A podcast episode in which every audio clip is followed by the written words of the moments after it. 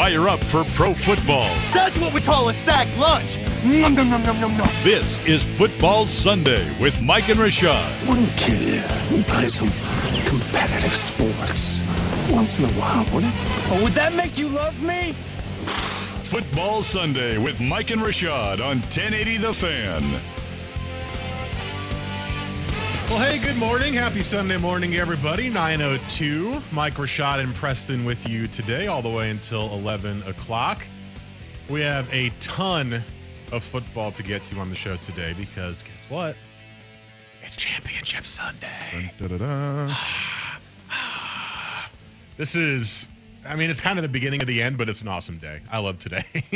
Yeah, especially if you get a couple good games, you know, that's that definitely makes it much better. It's a lot easier of a transition out when, you know, you see a couple good games. So I'll take it. I mean, we're hoping we're going to see a couple of good That's games. the I mean, fingers crossed. I mean, considering the games we saw earlier in the year between these teams, like I don't see why we wouldn't think we'd get a good game. all three matchups that we saw with these teams involved Patriots Chiefs was 43 40, I believe. Patriots winning on a game winning field goal after the Chiefs had tied the game late. Pats had a deep pass to Julian Edelman that set him up into field goal range, which got them the win. You had the 55 52 Monday Night Football game between the Chiefs and the Rams, which was the best game of the year, and you could not take your eyes off of it. And then the Saints beat the Rams in their first game at the Superdome. And it was actually more of a blowout until the end when the Rams kind of came back, but it still wound up being like a seven point game at the end. I can't remember the final score of that one. So you've seen a lot of really, really good games between these two teams.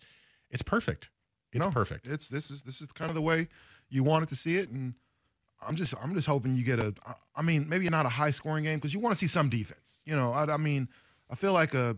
You don't want another 55 52? I mean, that's that's awesome, but that means there's no defensive pressure So? from anywhere. you It's know what I awesome.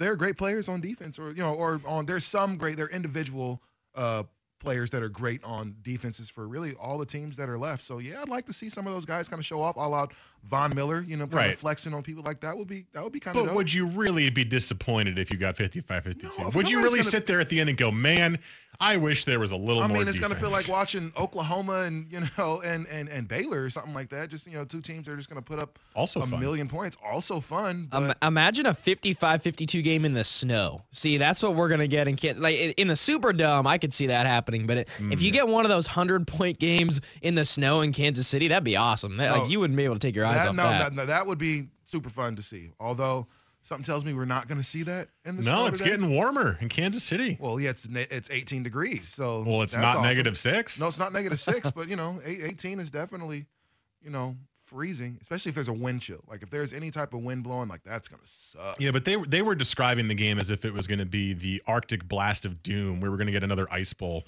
and every day since that first report, it's been like, oh, it's getting warmer. Oh, it's getting warmer. Oh, it might even reach thirty at game time. It's gonna be 45 degrees by the time 305 gets here. Sun's going to be out even though it's nighttime. Just gonna, it's going to be a really weird thing. Yeah. Look at this great weather for this game. We were really off. By the way, Preston Highfield here, filling in for Jesse today. Yo. Uh, I wanted to get your NFL background. Who's your team? I don't even know. Oh, uh, Actually, I think I do know, but let the listeners know. the Cleveland Browns. No, I'm just kidding. Um, the uh, you know I've always been been kind of a, a guy who leans Seahawks. I'm a Portland resident, born and raised. Uh, shout out. So I've always been a, a fan of college sports, uh, and then the the Blazers and just the NBA in general, and tennis. If you couldn't tell by the update, I could tell. Um, but uh, yeah, you know, I mean, I lean Seahawks. I've been to a, I've been to a decent amount of Seahawks games, maybe five or ten over the years. Um, but That is I a don't. I'm, amount. I'm not. And it's a very decent. I'm not Yeah. passionate, like overly passionate about um a one certain NFL team. so The- you're not a 12. no, I'm not a 12. I wouldn't Good. put myself. And it's honestly that way. nice. Like I get, I, and on Sundays, it's like I'm not, I'm not stressed out about my team winning or losing. I'm just enjoying grown men playing at the highest level. Like See, this that's is a good awesome. way to feel about it too. You know, typically if your team loses on Sunday, the, the, the rest of your Sunday, especially if it's early, your team plays that 10 o'clock game and you lose. Yeah. I don't give a damn about the rest of the day. I'm watching something else. I'm- Exactly. I'm, I'm, frustrated. By No, see, I think that's I think that's it's a good way to go, and I've you know I- I've had different fans try to get me on the the Pats bandwagon or the Seahawks, like you know full blown. But I, you know I don't know. It's it's a fun way to go. Just get a pizza and watch some football, and don't get too stressed out. Uh, last week, when we were watching the Chargers Patriots game in here, the Chargers tied the game 7 7, and Rashad went, I'm done. Not watching anymore. Turn the channel. he was so pissed, and they wound up I- winning listen, by 40 Bad. points. I You are have- so spoiled. I'm one of the, no, no, it's not that. Here's what it is. He is very spoiled. Whether I'm watching the Blazers or whether like when we're getting when we're losing or when s- stupid stuff is happening, it's hard to watch. It's really tough for me to watch it, so I have to just turn the channel and because otherwise I'm cussing at dudes that don't even know me, like and everything. so I'm like, man, let me just go ahead and turn the channel. That's and what I was not worry telling you. about it. Is like I'll turn back. dude, my- I I have a couple Pats friends, and they're all so they're like, oh, dude, we're gonna lose. They're we're, we're just gonna lose. Like, there's no way we're gonna win. And and they're they're in the AFC title game every year, and I have to hear that like before the Super Bowl. Oh, dude, we're gonna lose, and they either win the Super Bowl or barely lose the Super Bowl. It's uh, man, it's you you are spoiled, man. I They're don't. setting, I- your friends are setting themselves up to not be disappointed, whereas Rashad is setting himself up to be really frustrated when they lose because he is all cocky sniff over there. Pats are the best team ever, which I mean they are, but I mean, not this year. I don't think. I mean, not this year, but how dope would it be if they actually won? It would not be that dope. It would not be No, dope. no, it would be Nobody dope wants that except for you I get guys. to put it in everybody's face again. Like, man, yes, I will, we were we were right again. Nobody wants that except for Patriots fans. I've seen these images floating around the internet the last two weeks. It's, a picture of the U.S. in places rooting for the Chiefs, and last week it was places rooting for the Chargers, and it's the entire country for the Chargers or Chiefs. Yes. And Yes. a little pocket in the Northeast and for do the you, Patriots. and and guess what? I think that's exactly the way Bill Belichick and Tom Brady went. Now they have this huge chip on their shoulder. they are you playing know, the underdog card, which is strange. Oh which is my which is strange. You know what I'm Yeah. saying? But everybody hates you anyway. Like, why not? when Brady gave that quote after their last game, that was like, "Well, no one, we suck, and no one believes we're gonna in win. Like, us." we're, we're supposed to be the like, worst dude, team of, of the four that are left. Like, okay, cool. By the way, quick no pressure. quick weather update 22 degrees in kansas city i'm looking on on the nfl network and they got they have a big old tarp over the field and uh Ah. the seats are not there's no snow in the seats so it's it'll just be cold no snow that's what it's looking well, like and what is it? It's it's like 11 a.m. there, so there's time for it to warm up too before it starts to drop for the night Yeah. night game as well. War- warm all the way up to 26 Uh, text into the Better You Today text line throughout the show, 55305, by the way, if you'd like to interact with us. We're going to be spending a lot of time on these two games, kind of diving just deep in onto each team, why we think they're going to win, why they could lose, some storylines based around them. You know, Andy Reid finally getting a chance to win that Super Bowl. The We've kind of already teased it a little bit, but the Patriots pulling the underdog card for absolutely no reason. The Sean McVay effect and getting Drew Brees a second Super Bowl. All that stuff can be talked about today when we uh, dive into each of those teams. We are going to do our West Coast bias at 9:30. That's going to be when we start focusing on the Rams, and then uh, we're going to be doing the hate it or love it, of course, a Preston edition today at 10:30. And uh, winner gets to host the last segment. Also, we uh, if we got some time today in the show, uh, Rashad and I are going to pick a person, doesn't have to be a player, from each team and talking about uh, the impact it could have on their legacy, their career, the image of them, whatever the case may be moving forward. So keep an ear out for that if we can find some time to fit that into the show today. Uh, also, social media at Mike Lynch27 on Twitter. Rashad's at TaylorMade503. Preston, I, what is your Twitter handle? i'm pc underscore highfield H I E. h-i-e field Okay. Uh, on Twitter. And then uh, 1080 The Fan is at 1080 The Fan on Twitter as well. And that's where you can find the show podcasted afterwards, like you can every single week. Uh, before we get into the deep dive, though, are you feeling really bummed that this is the end? Like I, I said it before, it's the beginning of the end right now. The Super Bowl's in two weeks. Next week's the Pro Bowl.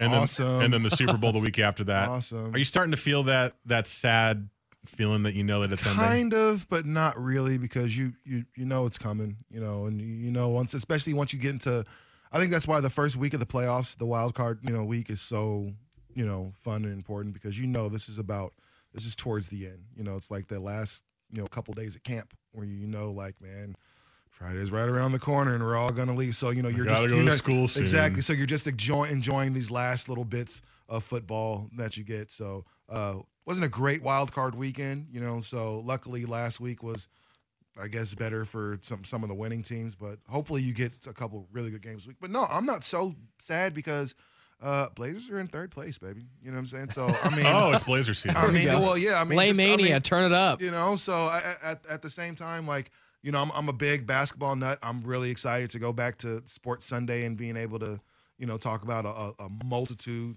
of sports There's Hmm. That a is big- true. We are three weeks away from know? Sports Sunday making its glorious return. yes yes it is Can't wait So- for to talk about college basketball. oh no we're never going to talk yeah about mike, unless we're going to mike, talk about mike can bring his hot east coast college Yeah. basketball takes to Unless hot gonna- Syracuse love. we, Let's we- go, we- baby. we can talk about syracuse we can talk about We Duke. beat Duke on Monday. Yeah, that's gonna be that's gonna be fun. Did, did they really beat Duke on Monday? Yeah. Did they really? Yeah. I had no idea. That's Yeah. awesome. In Good overtime. job. Jim, uh, Big So uh, win. that explains the the the, the Syracuse shirt today. The Very well, good. No, I mean it was just what was up. yeah, but right. their the- coach peed his pants. He did pee his pants. Coach beat his pants. Yeah, he now before you make fun of it, he is a cancer survivor, prostate well, cancer. the- So Way apparently that's a thing that happens Way if you different. survive prostate cancer. Oh, I didn't know that. Way I feel different. bad. how many how many days have you made fun of him now? Did you see Whoops- Jabei peed his whoops a pants? daisy. yeah. Um, no, apparently it's a thing where you just lose control when you're really stressed, and I- when you're in I overtime imagine. against the number one team in the country, I would imagine you'd be pretty stressed. I can So, imagine. Well, yeah, shout out to the Orange. That's what's up. Yeah, and they uh, they survived against Pitt yesterday, so uh, looking a little better than they did early in the season. So you know what, you are going to get some college basketball, whether Rashad really wants it or not. Yeah, as long as we don't talk Pac-12 basketball, we should be fine. oh my God, I'm Hey, not, I I'm don't- talking Pac-12 Where would you even Yeah. start with Pac-12 basketball? It's how bad. terrible Okay, they bye. are. Let's start there. Let's start how they can be better. Uh, but yeah, Blazers talk will be coming up. We will have uh, a lot, not really a lot of Blazers. We like the NBA on the show once we get to Sports Sunday, so we'll talk a lot about that and any other big news stories. The NFL offseason never ends. Uh, I'm I'm curious to see what's going to happen. And I know Rashad's not the biggest baseball guy, but the the fact that the two biggest name free agents in years still haven't been signed and are being lowballed blows my mind. And uh, that could be talked about as well. We'll see if they if they've signed by the end of the Super Bowl. So that'll all be coming up in a couple of weeks when we switch to Sports Sunday. But we have to focus on some football today. And let us start with the first game, which is Saints Rams, and we'll start with the Saints next segment. What is it going to take for New Orleans to win?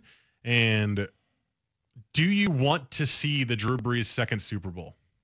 Do you want to see that? Do you want do you want to see him in the same light as as a Peyton Manning, if you will, as a great quarterback who struggled in the playoffs frequently, but did get a couple of Super Bowl rings? That's coming up next here on Football Sunday on the Fan.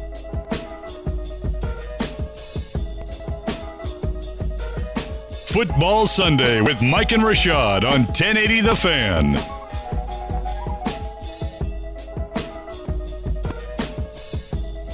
Nine sixteen here, diving into the conference championship games in the NFL. We'll start with the first game. It feels weird to me that the NFC game is the first one because to me that's the better game, uh, but I'll take it.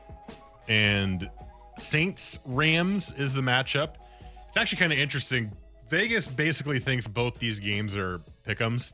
Mm-hmm. They're giving the home team the that three point home field advantage cushion right now. It's New Orleans minus three, Kansas City minus three as well in the other games. So Vegas thinks it's going to be really, really close, really tough to call. And let's start with the Saints who are at home in this game. And I want to start with their offense because to me, it's been the biggest point of concern, in my opinion, since about three quarters of the way through the season. And it's an offense that was incredible for almost the entire regular season. It really was. Drew Brees to Michael Thomas was an amazing uh, connection. You had Alvin Kamara having this, another, another season of his life. Mark Ingram came back from his suspension, also helped, and had some breakout games from some other of the wide receivers. You know, Drew Brees spreads the ball around to like 50 guys every single game. But since that Thursday night football game against the Cowboys, the Saints offense has not been as good. I think I mentioned this last week before the Eagles game. And once again, the offense just didn't look quite as explosive as we'd seen it look earlier in the year. And this was against an Eagles defense that kind of struggled at large portions of the, of the season. I just don't know what happened to the offense. That Michael Thomas was great last week against the Eagles. He was fantastic, obviously. But it didn't seem like the running game was going the same way that it was during the year. And I'm not sure if it was the play calling or if it was the, the other receivers outside of Michael Thomas, but it felt like there was a constant lack of connection near the red zone with the Saints. There was that one drive that was like an 18 play drive, and they got the touchdown at the end. That was the best the Saints offenses had looked in a long time, minus the penalties they had on that drive. And I just, I don't know why this offense with such so much talent just kind of hit that wall against the Cowboys and couldn't really recover. Uh, the Cowboys game surprised a lot of us. Let's just be real. Like nobody thought that they were going to go in there and just kind of lay really an egg the, the the way that they did against against Dallas. Like we kind of all ten points. Like where? Like that's what you that's what you scored. Oh, they like, looked terrible too. it- Drew Brees looked they, awful. They, they did. They looked. Drew Brees.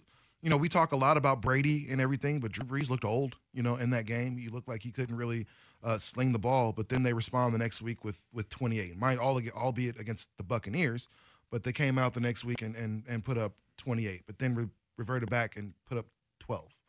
You know, so you could look at it a couple different ways. Well, putting up only 28 against that Bucks defense is still kind of embarrassing. No, exactly. I'm saying, yeah, it's, it's against the Bucks, but I mean, you still show that you're able to score. But then you come back and you play, you know, the Panthers, and you you only scored 12 points in there. You know, and it's just kind of like you can look at it a couple ways. One, you can look at it as, man, the offenses just can't get the ball moving and uh, they, they're in trouble. Or you can look at it as, man, the defense is really keeping them in these games, and the defense is really a big reason why other teams aren't able to score, you know, as much as the, the Saints are. Because the Saints have, you know, a great offense, I think, but nobody really talks about any of the Saints players as being the best anything.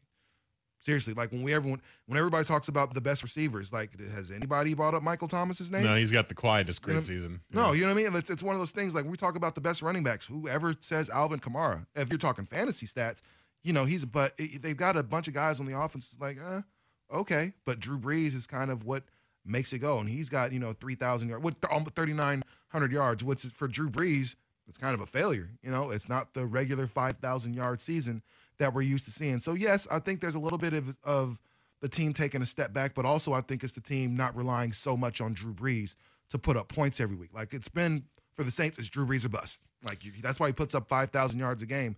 And now I think they're at a point that they're almost kind of like what they're doing with Tom Brady, is trying to protect him as he's getting older. He's still got skill, clearly. He's still capable, but he just he's not the gunslinger that he was five years ago. And you know, he's older now, so I think what they've done is they just tried to make it not tried to make him not work as hard when he's out there. You know what I think's kind of nuts is Michael Thomas is the number one option by far with the Saints, and and maybe that's why you know you talk about those specific instances where where they struggled against the Cowboys and the Panthers and all that, like they they struggled in those games, but. I don't understand how he doesn't get double teamed every single play or bracketed with a safety over the top, however you want to phrase it. Like I, I know that they throw to Kamara a lot out of the backfield, so that that's kind of their that, that's basically their second receiver, if we're being honest. So it, it's a little bit uh, non-traditional in terms of like, okay, you're looking at receiver stats. Why isn't there a, a decent second receiver on the team? It's because it's the running back. But still, I would double Michael Thomas every single play. I mean, he if you take him out of the game or at least limit him, even limit him to like 75 yards, you're probably going to win that game Well, to- against the Saints. to Preston's point, I think the the side thing to that is the Saints have been known to spread it around to everybody. They've Yeah. got like five tight ends on the roster that all catch touchdowns. I know Kirkwood is hurt now for this game. He was their second receiver last week, but they still have Tre'Quan Smith. They've got other guys. If you double Michael Thomas, they'll spread the Somebody ball around you. and still, but it won't be as debilitating because Thomas is great. Uh, but since that Cowboys game, just to prove Preston's point, Michael Thomas targets eight against the Cowboys, 13 against the Buccaneers, nine against the Panthers, and 13 against the Steelers. So he's dominating targets offensively. And in the games they didn't play well, he did not have that many yards. Against the, the Cowboys, he only had 40 yards receiving. Against the Panthers, he only had 49. The Bucks win and the Steelers win. He had 98 yards and 109 yards and a touchdown. Just looking across those games, though, and I'm going to ignore the last week because they played all their bench guys. Teddy Bridgewater started. Um, the only game that Drew Brees played well in was the Steelers game. Drew Brees was held very, very much in check in the other games. We already mentioned the Cowboys game. We he looked really bad in that one. In that Bucks win, 28 to 14, only threw for 200 yards, also threw a pick, only had six yards per per attempt. Uh, against the Panthers, he only threw for 200 yards, five yards per attempt, no touchdowns, one interception. Uh, it's it's something that needs to quickly fix itself because they're not going to beat the Rams if you get a Drew Brees 200 yards through the air performance. They're just not. It's not going to happen. Yeah, I I agree. You know, there have been points where Drew, and it's almost unfair because like like we said, we're so used to seeing him throw 5,500 yards, like to when he only throws 4,000. You're like, man, what's wrong with you and what's wrong with your team? Drew Brees threw 32 touchdowns and five picks this year. Like he's still been phenomenal. Like I, we look at Patrick Mahomes and the fact that he's going to win the MVP and the 50 touchdowns or 49. How many did you get? 50. 50, yeah. Yeah, 50 touchdowns, which is phenomenal. When Brady broke that record to become the most ever, and here comes his first year guy do it. So it's all the shine has kind of been taken off of him, but he still had a great individual season is is it's not what we're used to seeing. It's almost like Drew Brees has become a very very good game manager at this point. And I think in his older age, like I think Tom Brady, you look at the touchdown numbers, they're down. He's become a very, very good game manager in his older age. Mm-hmm. Also, the the Saints running game could be kind of a big key because I, I don't know how you guys feel about this take, but I've heard it out there a lot. Like, oh, the Rams weren't really trying on defense this year. They're just a bunch of veterans that want to get to the postseason and then they'll start to try. But I'm kind of calling BS on that. I mean, they they gave up. I think they gave up the most rushing yards in the league this mm-hmm. year. Uh, and then obviously you got that you know two-headed monster of Mark Ingram uh, with those PEDs and uh, and then Alvin Kamara doing his thing. I mean that that could uh, we might not even need to be breaking down the receiving game as much as we think we do. Maybe maybe they'll run it a lot it, today. I'm not sure how much I buy into that either, but when you look at how good player wise that Rams defense is and you see how well they played last week mm-hmm. in their first playoff game where you're like, "Oh, right. You have Aqib Talib and Marcus Peters and Aaron Donald and Ndamukong Suh and uh, all way more players than that that are just awesome, awesome defensive players. And you saw last week, Aaron Donald. I mean, if you haven't watched the Rams that much this year or not paid attention to them on defense, he is unblockable. No, he got double teamed constantly and made it through double teams almost every single time. I, I do think there is a little bit of truth to maybe they were just not in that full mindset yet. I don't think they performed very well, and I don't think it's because they weren't trying. I just think that now that they're in the playoffs, they realize, oh yeah, it's go time. Look at how special this team could be. Think about Ndamukong Suh, right? He's been in the in the league forever, and now he gets a chance to to win a Super Bowl. That of course he's going to try a little bit harder. Same thing for Aaron Donald. So, I I do think that it's a it's a question of whether or not the defense will play as well as it did last week, but um, in terms of the Saints running game, I still think you got to run it through Aaron Donald, and that's going to be really, really difficult. Just quickly, last week against the Eagles, you look at the stats and you go, wow, the Saints played great. How did they only score 20 points? And that's kind of the thing that I alluded to in the beginning of the segment where I went, even if they're performing well, they're kind of crumbling in the red zone. Or they're or they're just not getting enough consistency because if you look at their drive chart last week, it's not impressive. Pick, punt, punt, touchdown, punt, field goal touchdown, field goal, missed field goal, and uh, a four play drive at the end of the game. They're getting into the red zone a ton, and you're, you're just not getting into the end zone. Because last week, if you look at the stats, Drew Brees played great. He had over 300 yards passing. The running game was working, but yet you only scored 20 points, and it took an interception by Nick Foles on an Alshon Jeffery muffed catch to to seal that win for you. It's weird. It's there's something going on that's weird, and I, I'd like to see that end because the Saints' offense is fun to watch when it's clicking on all cylinders. And uh, and yeah, I'd like to see that change. Well, that's, the great thing, and the funny thing. I know we got to go, but is there a great defense still in the in the playoffs? You know, right now for any one of these teams, Chiefs, no, Pats, no, and Saints, no, Rams, think, maybe. I think the Rams have the best chance at being a great defense. Yeah, the the Rams, but they, they got they got all the guys. It. Yeah, they, they got all the guys. That's why. So and to and to to the Rams too, and we'll talk about them next segment. Talib was hurt for a lot of the year. Uh, he's back and healthy now, and that's going to help them in the secondary as well. So he's a great cornerback. All right, let's break. Coming up next, we'll switch gears to the West Coast bias with the Rams side of this game.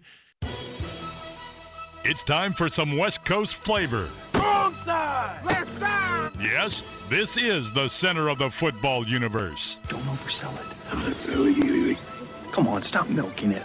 I had the air in my lungs, I'd scream at you. This is West Coast Bias, an in depth look at the NFL's Western teams on Football Sunday with Mike and Rashad on 1080 The Fan. Before we dive into the West Coast bias here, Football Sunday with you till 11 o'clock on Championship Sunday. Just wanted, I realized we didn't get to this last segment. Just wanted to pose this question to you. Is to it me Im- or to them? To everybody. Okay. I mean, you, you are sitting in front of me, so I'd like you to answer. Okay, I just wasn't sure who were talking to. I'm looking at you, Rashad. Okay. Make deep eye contact. There we go. So, Ready. Um, is it important to you that Drew Brees win the second Super Bowl for his legacy as an all-time great? Does it does it matter if he doesn't win this game and and let's say he retires next year in two years or whatever and doesn't get that second Super Bowl win? Does it matter? Does it change the way you view him? No. Um, now, mind you, I think a second one would make it undeniable that he's indeed one of the best that we've ever seen. Uh, an undersized, like right now, you look at the NFL and you have to be six foot three, six foot four. You've got to be 215. Don't You've tell gotta- Baker Mayfield that. you know, but then there are certain guys that just break the mold. Baker Mayfield's one of those guys that broke the mold. Steve Young was one of those guys that broke the mold. And Drew Brees not only broke the mold, man, he shattered it into pieces because he's got every record that Brady doesn't have. You know what I mean? Like every Brady has every record as far as winning. You know, most games, most playoff games, win percentage, all that other stuff. You know what I mean? Super Bowls want man. Drew Brees has every single quarterback record that you could want. And so the one Super Bowl, the fact that he's won one and beat the great Peyton Manning to get it, man says speaks volumes, you know, about Drew Brees and his and his career. A second one makes it undeniable. So he doesn't need it because he has his accolades are through the roof. And oh, by the way, I've got a Super Bowl championship and an MVP, you know, in the Super Bowl. Yeah, he's been so great for so long. I mean, I think the uh, the legacy talks when it comes to titles maybe matters a little bit more in basketball simply because there's only five players on the court when it, whereas in the NFL, I mean it's it's such a team effort. Like Peyton Manning's even admitted like Von Miller won us that Super Bowl. I didn't win us that Super Bowl. You know what I mean? So like if Well, you're Mike going to knows. if you're to judge if you're to judge Peyton over, is better than Brees because of the Super Bowl that basically Von Miller helped them win. Like I think that's I don't know. I don't, I, don't, I just think that Brees has been so great for so long that he's just he's in that legendary category. Where if you want to put him above or below Peyton, I mean whatever, you can have that conversation. But he's just an all timer. And- and That's the also, way I, th- see it. I think it matters for for for Drew Brees because I don't think he was never supposed to be great. You know, he was just supposed to be a really good quarterback in San Diego. He was never supposed to be Well, he didn't really live up to the hype in San Diego. He only became what he is when he got traded uh, to, mind the, you, you know to that New he- Orleans he, after he- the injury. He did have the the year where they that the San Diego did really really well. Um, Schottenheimer was their uh, was their was their coach at that point. Drew Brees got comeback player of the year after going down with the big shoulder injury. So man, at a point, man, like again, he was never supposed to be great. So the one Super Bowl and all the stats makes him great. You look at Peyton Manning, and he was supposed to be the number one pick in the draft. Yeah. He was supposed to be the goat and the fact that he only got really the one as the great player and then the other one kind of as a, a tag along is like uh, people kind of they're still look at Peyton as great clearly but I think the expectation was so much higher because of all the expectation that he had kind of if Jameis Winston never wins a Super Bowl never makes it to the playoff like I mean, he won't. he won't but well I mean Jameis who knows who knows he he just got a, a hell of a head coach so we'll see Uh, for me, I've always been a little curious as to why people kill quarterbacks for not winning Super Bowls. It's not like it's easy. I know Tom Brady makes it look like it's easy, but it's not. So you always see that talk like, oh, you know, look, Peyton Man- uh, before the Broncos won, he's only won one Super Bowl. He always loses in the playoffs. Well, I mean, come on. First of all, Peyton Manning never had the greatest teams. He had good receivers with him for sure, but those defenses were never that great. And he was still able to win a Super Bowl, first of all, and get to the AFC title game constantly. It also doesn't help that he ran into Tom Brady and the Patriots almost every single year at some point in the playoffs. So I, I never view this this look at titles as the end all be all for how you rank quarterbacks. Drew Brees is amazing. Drew Brees is one of the best quarterbacks of all time, and I'm super gr- glad that I got to watch him play. And if he wins a second Super Bowl, I'm sure it helps the legacy in the eyes of some people. But to me, it doesn't affect it at all. football's such a different sport. Like basketball, one player, a la LeBron, Kobe, you know, whatever, they can change everything for you guys. They can carry you to a championship because you can play one on five. You can't play one on 22. Like Drew Brees can't play defense. You know what I mean? So like I don't ex- baseball as well, man. Name five better baseball players than Ken Griffey Jr. But the fact is, man, Griffey can't win a World Babe Series Ruth, on Mickey his own. Mantle, Lou Gehrig, Ted Williams. Okay, well, I, then Preston. Shout out 1929. Yeah, exactly. Yeah, Preston, you name five people that are Exactly. You know what I mean? So that's that's kind of you know, the- Griffey couldn't do it on his own, and Griffey's one of the best baseball players I've ever seen with my own two eyes. So it's just kind of one of those things. Football and baseball are such different sports than basketball. And this is one of those sports. The championships don't make everything, but so the fact that you have one already kind of puts you in a whole different class. But people look at quarterbacks in such a different light too, because you're right that football you can't just win as one person. But in the NFL and fans, they look at it as if you can, right? You're oh, you're Tom Brady. You're going to win Super Bowls, right? People still criticize Dan Marino for never winning a Super Bowl. he And Dan Marino is one of the greatest quarterbacks of all time.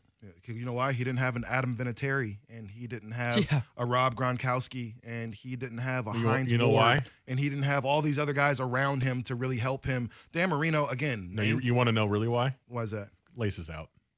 Like, man, Finkel was his best chance. Finkel. Ray Finkel was, was Dan Marino's best chance. That's messed up, man. So yes, that was, and he's probably the second best player that he's ever played with at In that a point. Jim Carrey Ace Ventura movie, it was his best chance. Yeah. yes, Um, but yeah, so that just it's interesting because you people always judge it on on titles, and I get it. And hell, even with the the Michael LeBron conversation in the NBA, people always judge it on titles. But it's so hard to me to do that.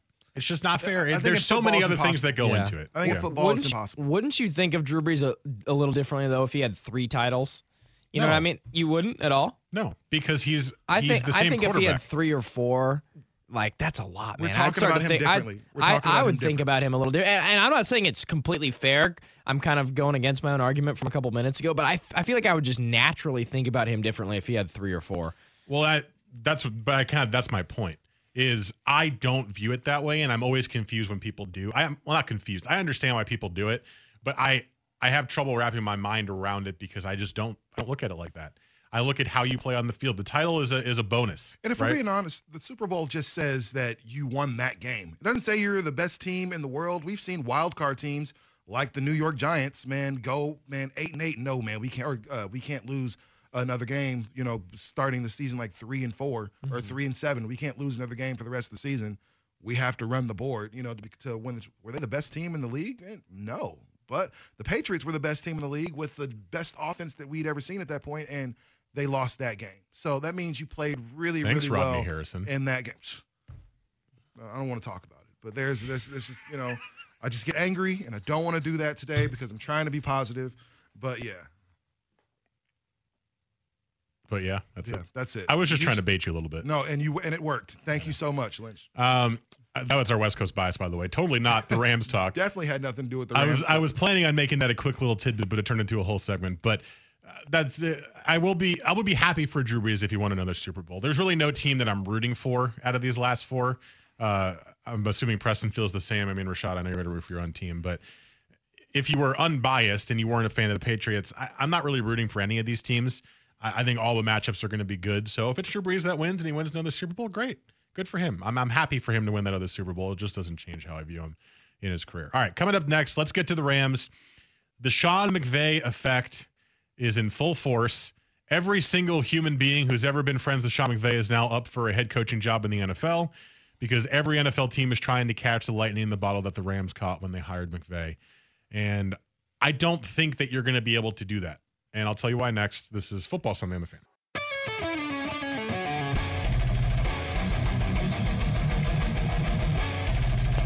Football Sunday with Mike and Rashad on 1080 The Fan. All right, let's dive into the Rams before we run out of time in this hour talking about the Saints and Drew Brees. The Rams and the Sean McVay effect is the most fascinating thing to me. We talked about their defense a little bit earlier. It hasn't performed super well this year, but it has the players to be the best defense left in the playoffs. Their offense is unstoppable.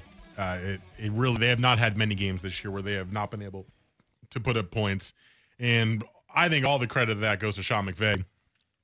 Jared Goff's had a good year, but I'm not sure Jared Goff is as good as he has played. I think he's playing really well because it's in a system that allows for the offense to to succeed.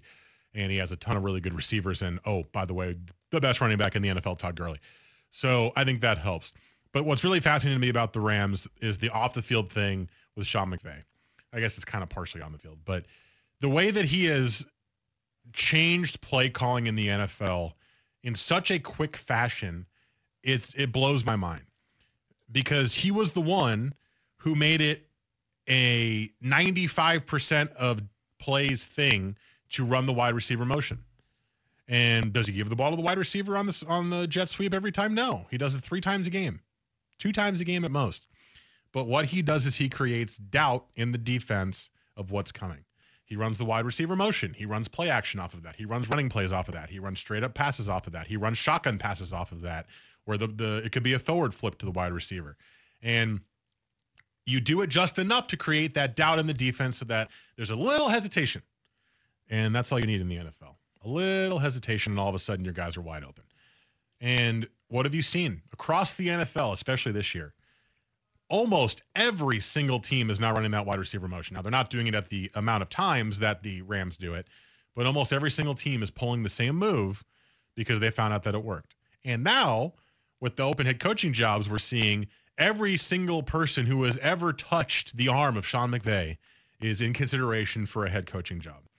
Matt LaFleur, who was abysmal as the offensive coordinator of the Titans, who had previously coached under Sean McVay, just got the head coaching job with the Green Bay Packers. Uh, Zac Taylor, who's the quarterback coach under Sean McVay right now, is going to be the head coach in uh, Cincinnati next year. He's a quarterback coach He's been a quarterback coach for one year. There was a or Cliff Kingsbury in the press release when the Cardinals hired Cliff Kingsbury. They said, "Good friend of Sean McVay." Seriously, they said something along those lines. And yeah, he did consult with him for the preseason this year. Like any single person who has ever been tied to Sean McVay is not for a job. But I think that's that's a fool's errand. I think Sean McVay is a very unique case of a spectacular head coach who has a brilliant offensive mind, and not every single person who works under him is a brilliant offensive mind who's going to be able to install the same offense. They Sean McVay does this thing where they get up to the line so quickly because the communication in the helmet of Jared Goff turns off at 15 seconds on the play clock. Play clock. And he talks to him until the 15th second and even gives him audibles, Jared Goff audibles, before the play starts. That's why they're always up to the line. They don't always run a play immediately, but they're always sprinting up to the line. So there's 15 seconds of communication between McVay and Jared Goff. He is a wonderkind. He is a special, special coach. And he's what, 32 years old, right? It's mm-hmm. it's insane what he's been able to do. He's a prodigy. But I think it's it's crazy that you're going to think that every other guy under him is going to be the same thing because they don't have the same memory that he does. You've seen him recite plays to a T from years ago when just given the time and the drive against what team. You you've seen how he's been able to adjust mid-game offensively against all these these different defenses he's, see, he's seen all year. I don't think you're going to get that with other coaches.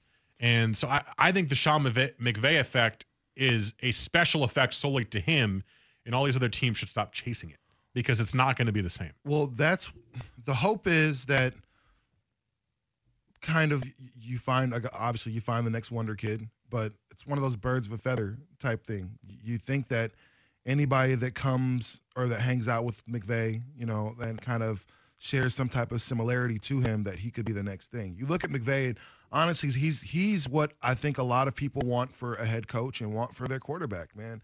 Here's a good-looking young guy who speaks the language and get can get through to all these players one of the most impressive thing I saw from Sean McVay, and I think it was I want to say it was like ESPN or NFL Films. I can't remember what it was, but he goes up to uh, to Aaron Donald and he's like, "Listen, I can't tell you how to play this position. Like, there's nothing. There's there's literally nothing I can coach you to do better than you already do it.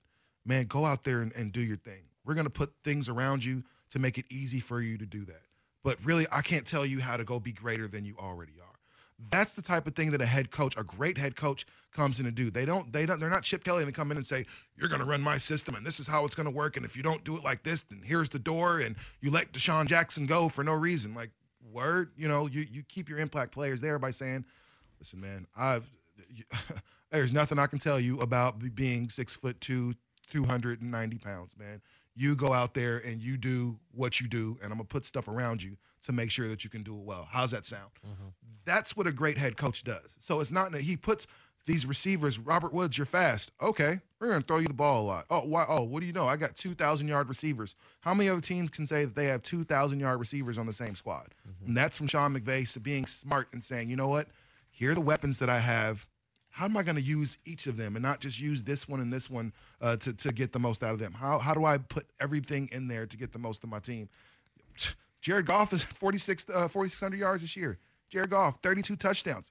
Hell of a season. But oh, he's kind of a game manager. Like Sean McVay kind of he, he kind of blankets everything. Like every so everything kind of it starts with him and you talk about how great he is, and then it's like, oh, but yeah, then Jared Goff is he's pretty okay too. Watching the Rams play offense is crazy. Like the the amount of mo- I swear Goff doesn't even see these receivers in motion half the time because everyone's in motion the whole time. It's like everyone's running around. Cooks is running a different way. Woods is running a different way.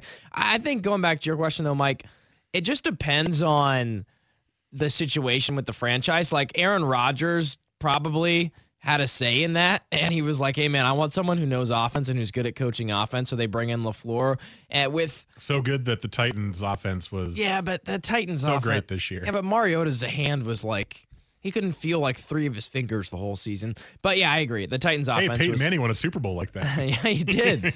um, but you know, I I think it just depends on the franchise. Like the the whole this person's been in contact with Sean McVay, therefore they're going to be a great head coach. That is obviously a, a preposterous storyline. People also forget that the Rams roster was incredibly stacked, and Jeff Fisher was just doing nothing with the offense for about eight years. Terrible. Like they would beat this. Remember, they would beat the Seahawks like. 13 to 10 Yep. because their roster was amazing, but their offense was terrible because of Jeff Fisher for the most part. I mean, Jeff Fisher even was about to ruin Jared Goff before McVay got there. So I think people also need to keep in mind it's not it's not just McVay. Like their entire roster is amazing. Their roster is dope. I do I do feel like though that McVay could bring this anywhere and have success. Maybe not the same level as the Rams because you're right, the roster's awesome, but still maybe get to a playoff position with most teams in the NFL just because he's he's that good. That that's how strongly I feel about Sean McVay. Um, basically, I have a giant football man crush on Sean McVay. I, I just he's so much fun to watch, and I love he's so positive, right? He's kind of got that Pete Carroll positivity on the sideline where Yeah. you see coaches they're always yelling and screaming, but Pete Carroll's always chewing the gum.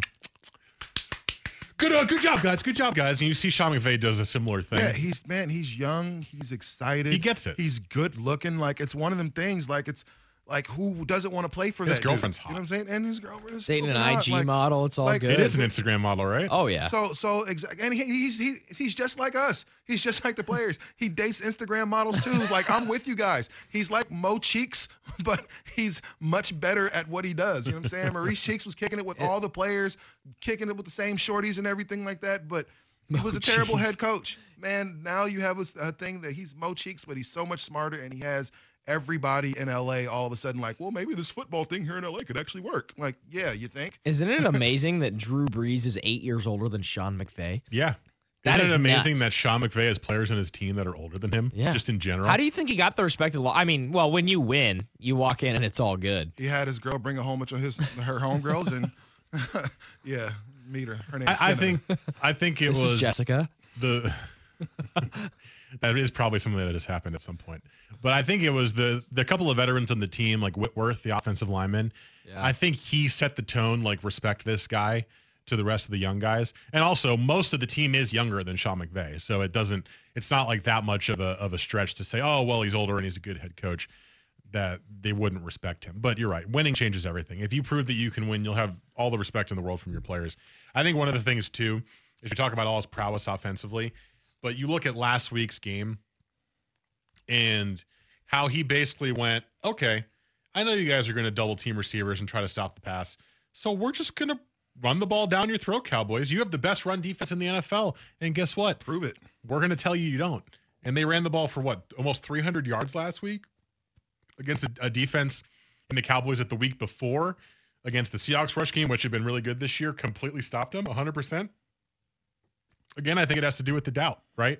You create doubt with the motion. You create this kind of, oh, they're going to run the ball. Well, of course they're going to run the ball. And if you if you watch that game last week, first of all, C.J. Anderson looks like he's gained 100 pounds. I don't know what happened, but he's still a bowling ball of death.